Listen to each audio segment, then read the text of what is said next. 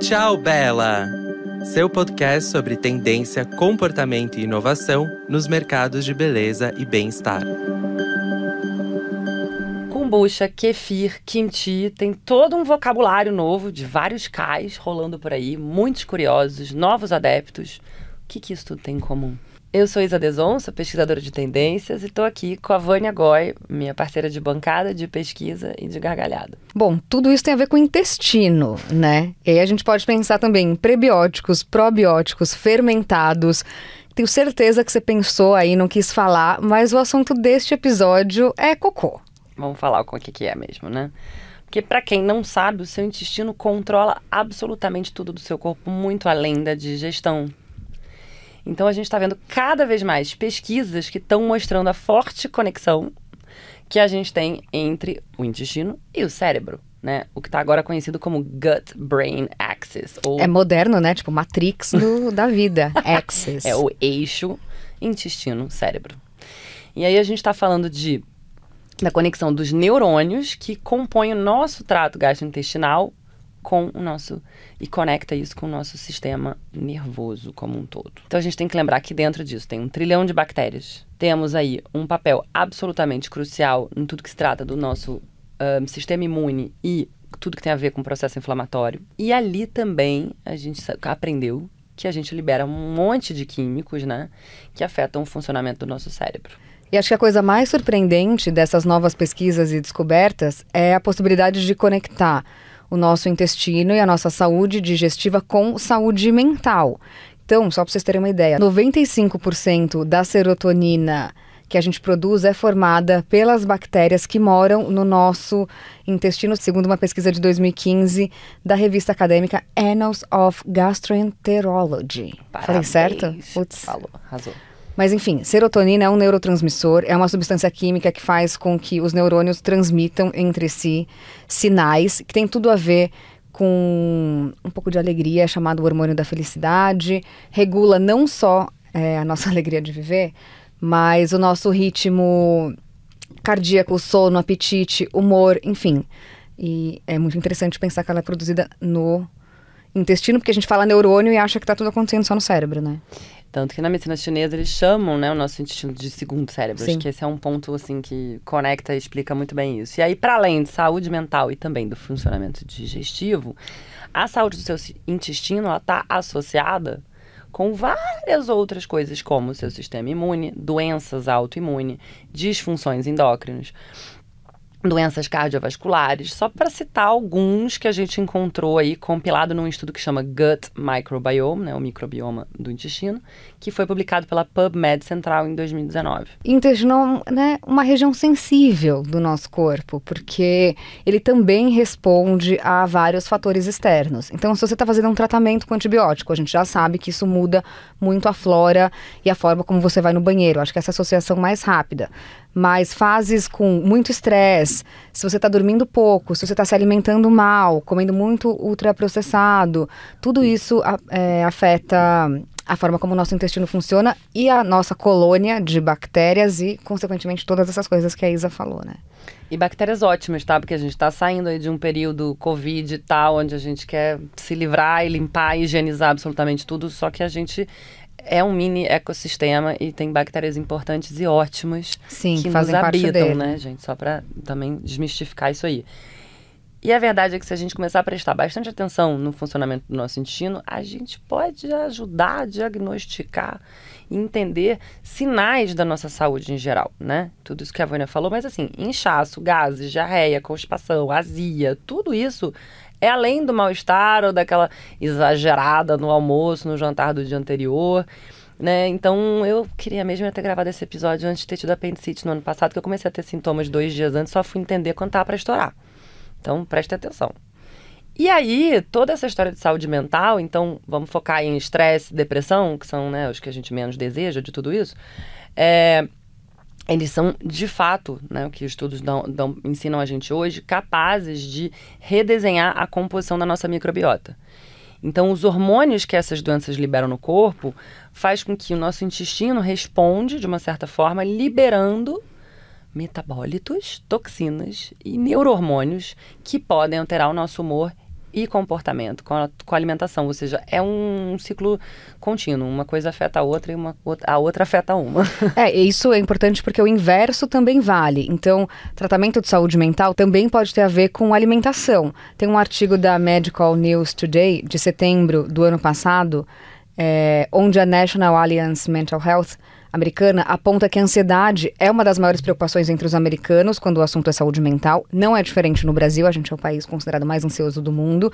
E ao mesmo tempo em que a gente vê essa escalada, talvez até de repertório, né, para a gente entender como a gente está se sentindo, a gente também vê que os números ligados a doenças digestivas também são enormes. Então, só nos Estados Unidos, 100 milhões de visitas por ano nos ambulatórios do país têm a ver com doenças digestivas.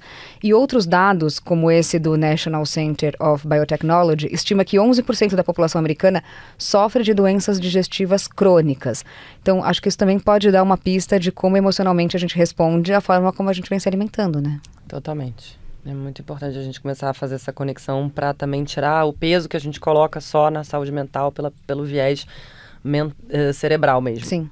Cara, tudo isso parece novidade, mas a verdade é que o médico inglês George Porter Phillips já falava desse assunto, né, de conectar alimentação com saúde mental em 1910. Ele fez um, um, um, estudo, né? Ele pegou umas pessoas cobaias e rolou, né? Especificamente, ele já falava de lactobacilos, ele já falava de tudo isso. E ele provou que as bactérias que vivem no intestino são elementos chave das nossas emoções. E aí a gente está por que em 2023 ainda sem conectar isso completamente, né? É muito louco. Ele justamente tratou a melancolia através não da tinha nome, né? Estresse, depressão, ansiedade, não tinha nome, era melancolia. E ele já usava kefir, então se você acha que kefir tá na moda agora, uh, não, já estamos falando desse assunto faz tempo. E ainda transformou todos os pacientes em vegetarianos, né? Então vegetarianos que comem peixe e retirou todas as outras proteínas animais porque ele conectou a dificuldade de digestão com essa questão de saúde mental. Claro que a gente está falando de pessoas que não comiam salmão de cativeiro com mercúrio microplástico. Então, atenção aí para atualizar o estudo. Para, não deixa a gente sofrer. Um pouquinho só. Vai, calma, vamos voltar para o microbioma. Esse estudo do Dr. Phillips virou uma série da BBC em 2019 é, super interessante, chama Microbes and Me, ou Micróbios e Eu, eu Mesma, é, comprovando o poder que a microbiota do intestino tem para a manutenção da saúde geral. Quando a gente pensa em microbiota, a gente precisa imaginar que essa é uma colônia de micro-organismos que vivem nos nossos intestinos. A gente tem aproximadamente 200 espécies de fungos, de bactérias, até de vírus que podem fazer parte desse trato gastrointestinal. E a gente começa a ver estudos que ainda não são conclusivos, ainda dividem bastante a comunidade médica, porque tudo que soa como novidade também vem carregado de milagre, né? De repente todo mundo queria tratar tudo é, suplementando é, com prebióticos, probióticos, enfim. Mas na série, a Jane Ellison Foster, que está à frente de um dos laboratórios da Universidade Canadense McMaster, confirma que os micróbios têm influência na saúde mental, o que significa que é possível ajudar a tratar doenças psíquicas é, por meio do que a gente coloca lá no nosso intestino. E esse é um benefício que não só ajuda a gente a pensar melhor como a gente se alimenta, mas também pensar numa nova classe de medicamentos construída a partir de outras bases muito diferentes das que a gente se acostumou a ver, né? É, e cada dia a gente está descobrindo novas informações, né? Em janeiro de 2022, a jornalista Tamara Bandari publicou no Washington University School, o site deles, que as bactérias do intestino produzem componentes que influenciam o comportamento das células relacionadas à imunidade. Então, a gente já fez um episódio sobre imunidade, para quem quer aprofundar nesse assunto, mas a gente sabe que imunidade está aí na top da, da nossa checklist pessoal Sim. de coisas que a gente tem que cuidar hoje. E isso, inclusive, está super conectado com aquelas doenças que uh, podem causar neurodegeneração. Então a gente pode falar disso do Alzheimer. E eu achei muito interessante, porque meu pai teve Alzheimer e um dos primeiros sintomas, antes dele ter sintomas cognitivos muito claros, foi que ele teve uma crise de série de doenças do intestino. Sim. E eu fui entender séculos depois, como eu já falei lá no início, eu fui estudar medicina chinesa com um médico, né? não eu estudar, virar médica, e descobri dessa conexão do cérebro e do intestino. Então tem muita coisa ainda pra gente uh, se beneficiar e também poder mapear doenças muito cedo. Acho muito bom você falar de como você foi estudar esse esse assunto e de sabedorias milenares, que a gente inclusive tem um episódio recente sobre isso, para mostrar é, o quanto o interesse das pessoas também desenvolve o assunto mais massificadamente. Ainda não é uma coisa massificada, mas a gente já começa a ver, eu é, procurando por fontes para reportagens no Belezinha, enfim, muitos médicos fazendo isso. Então, a doutora Pri Nunes, a Gisela Savioli, que são especialistas em, por exemplo, imunidade, medicina, lifestyle medicine, que é o que a gente vem chamando de medicina do estilo de vida, para a gente pensar em longevidade. Isso passa, inclusive, por cursos delas é, para desinflamar o intestino ou para a gente entender como é que a gente se alimenta. Se você se interessa e quer começar por algum lugar, tem tudo na Netflix. É, tem uma série de 2018 chamada Ask the Doctor que relata os últimos tratamentos médicos e também o futuro do cuidado com a saúde, que é uma coisa que nos interessa muito, e um dos episódios é inteiramente dedicado à saúde do intestino e à sua relação com outras questões físicas. Um dos melhores livros sobre o assunto é, foi traduzido para o português no ano passado. Ele chama A Ligação entre Cérebro e Intestino. Foi escrito por um super especialista, o Dr. Meyer, que é gastro e é diretor de um dos centros de neurobiologia do estresse da Universidade da Califórnia. Ele é esse bambambam bam, bam, é, que apresenta vários fatores nesse livro combinando todos esses anos de experiência clínica com as últimas comprovações científicas é, no ramo ali. Uma das pesquisas que foi publicada na Nature no ano passado afirma que esse tal gut-brain axis, que é esse eixo cérebro-intestino, tem relevância inclusive na tomada de decisões intuitivas. Eu amo isso, que é como se as nossas bactérias estivessem ajudando a gente a pensar e tomar decisões. É meio mágico para mim. É muito mágico. E aí no mesmo artigo tem outra curiosidade, né? O Dr. Mayer, ele fez uma pesquisa com pacientes depressivos e ele descobriu que 35% das amostras de sangue tinham algum resquício de bactérias pertencentes à microbiota do intestino que justamente deduz-se que é, o, o, doutor, não a gente, é, isso foi ocasionado provavelmente pela alta permeabilidade do intestino dessas pessoas. E isso é uma das características da disbiose, que talvez é um dos assuntos mais quentes quando a gente começa a falar sobre Sim. o intestino. Né? Permeabilidade é um assunto quente, né? Acho que tem tudo Total. a ver com a nossa alimentação ultraprocessada, estresse, enfim, mas essa é uma das coisas que bombam nos cursos. Total. Quanto mais a gente fala dessa conexão entre bem-estar e intestino, mais a gente vê que o interesse das pessoas sobre o que, que é o microbioma e como você pode orientá-lo cresce. Microbioma é esse sistema onde os micro-organismos vivem. E quando a gente olha para dados de interesse, tem uma pesquisa do site Vita Food Insights do ano passado que diz que o conceito de saúde intestinal se ampliou e que as pessoas deixaram de associar esse assunto apenas à boa digestão. Então, 91% dos americanos diz se interessar e estarem cientes da importância de manter a saúde intestinal em dia e 78% assumem que passaram por algum problema ou desconforto gástrico no último ano. 78 é bem alto, né? Eu queria fazer esse, essa pesquisinha com os nossos ouvintes, porque eu acho que está todo mundo começando a se ligar nisso, sabe? Desconectar. Eu tô com dor de cabeça, mas na verdade também tô Pode ser. desidratado, é. tarará, sabe? E, e, bom, quem já está ligado no funcionamento intestinal já conhece termos tipo probiótico e prebiótico. Se você não conhece, a gente vai te ajudar, mas a gente faz isso com pesquisinha. Então, vou pegar aqui uma ref do site da Nestlé Health Science então ele explica que probióticos são micro-organismos vivos capazes de melhorar o equilíbrio da flora intestinal e eles ajudam na inibição do desenvolvimento de bactérias que causam doenças, porque dentro dessa história de bactéria tem boas e tem ruins, Sim. sempre. Aí falando em prebióticos, né, que são aqueles que beneficiam a proliferação de bactérias desejáveis no cólon, eu gosto mais da explicação da minha Nutri, que ela fala que é tipo a comida das bactérias intestinais Sim. do nosso corpo, né? E aí, uma outra matéria da nutritionistinsight.com de 2022 contou pra gente que cada organismo precisa de uma dosagem específica de probióticos. É muito diferente todo mundo. Então, por isso que é difícil depender só do Yakult e assim por diante, como a gente fazia antigamente. Já os prebióticos, eles são universais, eles não têm dosagem nem tipo específico que deve se consumir para criar um microbioma legal. Então, a gente pegou aqui só para vocês ficarem ligados que, em termos de prebióticos, você pode achar isso no alho, na banana, especialmente banana verde, pode ser em pó, pode ser em, em pedacinho, é, aspargo, aveia, maçã, tem fontes naturais fáceis aí de incluir no seu, no seu dia a dia. É, e é natural, às vezes, que a gente pense em probióticos e prebióticos como suplementos, porque assim eles têm sido apresentados, tanto manipulados quanto à venda, por exemplo, na farmácia. Quando a gente olha para o mercado americano, que é gigante nesse sentido, dá para entender como ele também cresce. Então, segundo os dados divulgados pela EMR, em 2021, esse mercado atingiu o valor de 55,6 bilhões de dólares em 2020. E a estimativa é que essa indústria cresça quase 8% até 2026, alcançando 87 mais ou menos bilhões de dólares. Então, é isso, né? O interesse cresce as opções que a gente tem à venda na prateleira também. Tanto que a Associação Internacional de Probióticos disse em 2020 que Brasil, China e Índia estão entre os países com grande potencial de crescimento de probióticos, especificamente veganos, considerando que as pessoas estão cada vez mais preocupadas né, com a origem dos alimentos e com uma origem não animal.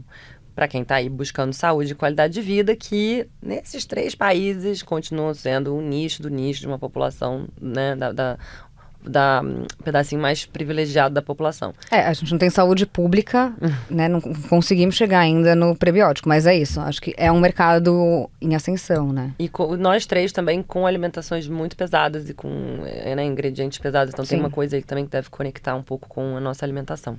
Quando a gente olha o porquê do crescimento desse interesse, é claro que tem a ver com o aumento de pesquisas que comprovam essa relação, sem dúvida, mas a gente não pode esquecer que a gente passou pela pandemia, que, os, que a gente está pensando muito sobre hábitos de alimentação, que a gente está pensando sobre a escolha de cada uma dessas coisas, que a gente está muito preocupado com imunidade, a gente tem, enfim, episódios todos falando é, sobre esses assuntos. E esse boom de prebióticos é, também vem aumentando a oferta de outros formatos de suplementos, que não só cápsulas. Então a gente já vê no mercado americano, por exemplo, um monte de bebidas funcionais, tem até meio refrigerante, natureba, que é recheado de probióticos, também é assunto daqui, né? A gente já falou disso no episódio de Dentro para Fora, vale escutar. É, e aí a gente começa a imaginar a quantidade de produtos inovadores que podem aparecer, mas assim, para começar esse ranking aqui que a gente sempre faz nos episódios, eu queria falar da Mother Dirt. Foi a primeira que a gente mapeou, né? Tem nada de novo, tá? Para quem tá aqui procurando um lançamento de ontem, mas ela é a pioneira de skincare, né, com propriedades medicinais, já pensando justamente em probióticos naturais e bactérias benéficas para uso tópico. Então, eu amo esse nome, inclusive, que fala né, de mãe terra, falando de dirt, que também tem essa conotação em inglês de sujeira. Então, para a gente começar a desmistificar essa coisa do sujo da, da bactéria Sim. e entender que, na verdade, a gente vive graças a elas. A gente também tem outros exemplos interessantes. A Sacara Life, que foi fundada em 2012 e estava um pouco à frente do seu tempo, talvez, porque só começou a chamar atenção em 2021, quando faturou 150 milhões de dólares. Esse é um serviço de assinatura de alimentos plant-based, aliados a propósitos que incentivam novos valores, filosofias, estilos de vida mais sustentáveis e saudáveis e que são focados é, nessas soluções para o intestino. Outras coisas que a gente gosta, as barrinhas da Simple, que são feitas com adaptógenos, nootropics, ingredientes botânicos, é, que são vendidas de acordo com a necessidade de cada pessoa. Então você pode escolher para energia, para foco, para imunidade, para ficar mais calma. Tem a Belly Welly, que também são barrinhas feitas com probióticos naturais, e a Dalce, que faz brownies, e aí numa escala mais limitada, mas que são brownies com ingredientes orgânicos, não inflamatórios. Então tem óleo de abacate, tem farinha de manteiga, de amêndoa, porque a gente sabe que farinha branca é super inflamatória, o terror de todos os cursos de cuidado é, com o intestino. Assim e, como o leite. É, aí, gente. Enfim, mas que são combinados com probióticos naturais e também com enzimas digestivas. Então, pareceu tudo gostoso, né? Brownie pra mim tá ótimo. Não, larica funcional é tudo que a é gente tudo que a gente gosta. Mas cheguei aqui hoje comendo um chocolatinho e ela falou: não posso porque eu tô fazendo um detox. Então, parece até brincadeira. Mas é real. Mas é real. Eu e a Kat, nossa roteirista, a gente tá fazendo, né, um reset intestinal do Detox Market, que mistura é, sucos, alimentos e uh, suplementos também. Eles entregam tudo. E, bom, é para preparar para o carnaval, mas vamos dizer que o roteiro inspirou a gente também. Né? Mas aí saindo de comida, né? Só comidas. Vamos falar um pouco das bebidas que você mencionou lá em cima. A gente tá vendo os gut shots, então pequenos shots, né? Pequenas poções mágicas, vamos chamar assim, feitas pro seu intestino. Tem algumas marcas que chamaram atenção, tipo a Farmhouse Culture ou a Sunny Culture. Entendendo que aí culture não é só de cultura, mas justamente de cultura do, do, do intestino. De né? colônia desses micro-organismos, né? Exatamente. A Pop, por exemplo, está fazendo refrigerantes, com muitas aspas, com probióticos vindo do vinagre de maçã, e tem vários sabores, né? A Olipop é outra que ela uh, vende bebidas gasosas, que aí são criadas com pré-bióticos, uh, fibras vegetais, botânicos e tal, sem contar nas infinitas kombuchas que a gente vem encontrando nos pontos mais variados de cidades como BH, Rio, São Paulo, etc. Vocês já devem ter cruzado por aí. Tem um monte de marca, Pura Vida Bulls, um monte de coisa legal. Gostosa. Porque, né, você pode sim cultivar sua panqueca, como é chamada, né, a colônia da kombucha em casa, mas Não, também... Scooby. Chama panqueca em português. Ah! Ah, é. gente, mas o Scooby, Scooby-Doo eu prefiro. E aí, ou você pode comprar pronto, enfim. Mas acho que o mais interessante de olhar essas opções é como isso também vai saindo de um terreno de saúde que tem a ver com farmácia, com remédio, para um lugar que é mais do dia a dia, né? Porque a gente quer que essas coisas estejam incorporadas na nossa alimentação e que elas sejam gostosas, né? Bom, você falou um pouco de skincare, que a gente teve a trend da microbiota facial, esse assunto para outro episódio, mas a gente não podia deixar de citar Goop, afinal Gwyneth Paltrow nunca está fora é, de nenhuma tendência saudável. Eles têm uma série de cápsulas que chamam Daily Symbiotic, é, para você suplementar é, prebióticos, auxiliar nos processos digestivos, até dermatológicos, imunológicos, enfim. Eu amo o exemplo da CID, que acho que foi a primeira que eu meio me apaixonei dos prebióticos que são. É mais cool, né? Tudo lindo da CID. A embalagem é linda. Ela só gosta de produtos lindos, entendo. Pra mim tem que ser muito bom e muito lindo. Se tem identidade visual bem feita, vem um fã. É, e eles têm é, variações de acordo com o que você também precisa, é, de acordo com o seu corpo. E acho que no Brasil o jeito mais simples de fazer isso é manipulando, né? As médicas, clínicas gerais, que quando você vai fazer check-up, em geral, é, recomendam cápsulas e tem até dermatologista que recomenda para coisas de pele, prebióticos. Mas, mas assim, pra gente parar pra pensar, assim, só pra concluir aqui, uma coisa que eu fiquei pensando é: todo mundo já sentiu essa conexão né, do cérebro com o, a sua barriga, vamos chamar assim, a emoção, geral. a emoção chega ali, né? Eu amo que os Estados, nos Estados Unidos eles falam follow your gut, né? O que que o seu, o que que o seu intestino tá falando para você literalmente? É, seguir a sua intuição é seguir seu intestino, Exato. né, em inglês. Fora as borboletas no estômago, a gente tá nervoso, a gente tá emocionado, tem um encontro, um date, uma coisa. Não, ou quando eu tô nervosa, eu falo, ai, gente, já tô com dor de barriga. Porque Exato, é óbvio, já tô nervosa, vou ter dor de barriga.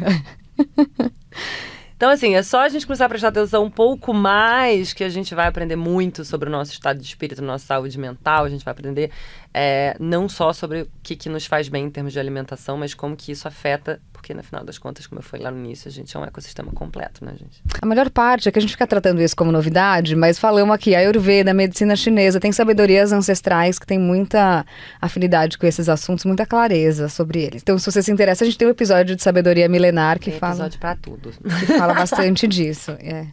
Vou acabar as tendências sendo semanal, amor.